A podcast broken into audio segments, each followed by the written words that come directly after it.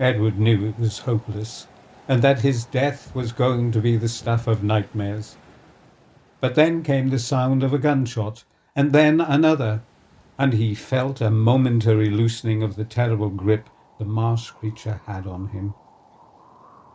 Quick! a voice yelled from the darkness. You've a few seconds. I'll try and hold it off. With the last of his strength, Edward scrambled towards the voice, scrabbling across the mud as his rescuer continued to fire at the creature. He kicked out at the slimy grey limbs as they snatched again at his ankles, and he heaved himself, sobbing, back onto the road. His rescuer was a grim-faced man. We need to be quick, he said. Flashing a torch along the road, he ran, Edward running behind, not daring to look to see if the creature was following. This way, he said, and Edward could see that off to the right just a few hundred yards away was a light. As he drew closer, the form of a small inn emerged from the fog. Inside, there were twelve people gathered around the bar, and a warm fire was burning in the grate. His rescuer closed the door behind him and slid home a wooden bolt. Edward collapsed, sobbing and panting, into a chair. What was that thing? he asked eventually, when the shake had eased, though nothing could shake the sense of dread that had gripped him and gripped him still. It's the Cravanach, replied his rescuer. It lies in wait for travellers that stray from the path, and if none stray, it has its way of tempting them on to the mud. That woman, said Edward, that demonic woman, the creature can play tricks on your senses and can take the form of the things it has devoured, said the man. But that terrible look.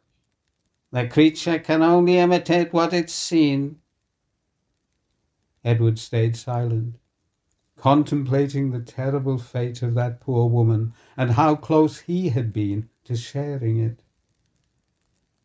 May I stay here until it's safe? he asked. You may stay here, said the man, his expression one of infinite sadness. In fact, you must stay here until the Cravanach is finished with you. What do you mean? Must stay here until.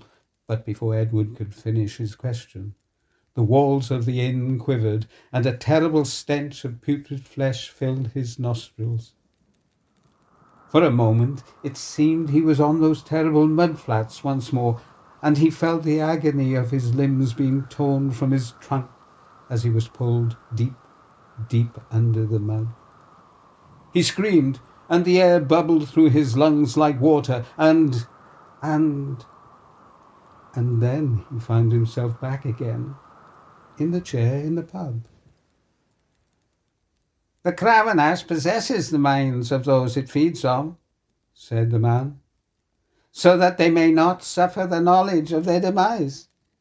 And who is it to say it's not more merciful than other monsters who feed on the weak?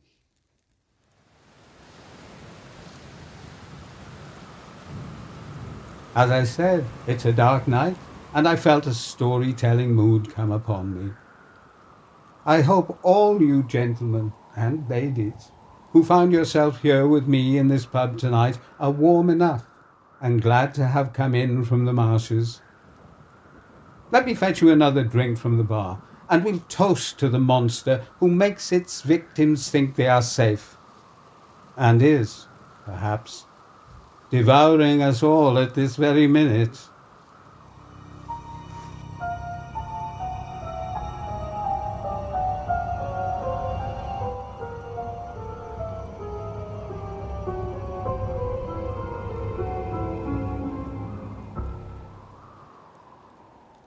The Cravanach was written by Sophie Livingston and read by Selwyn Morgan.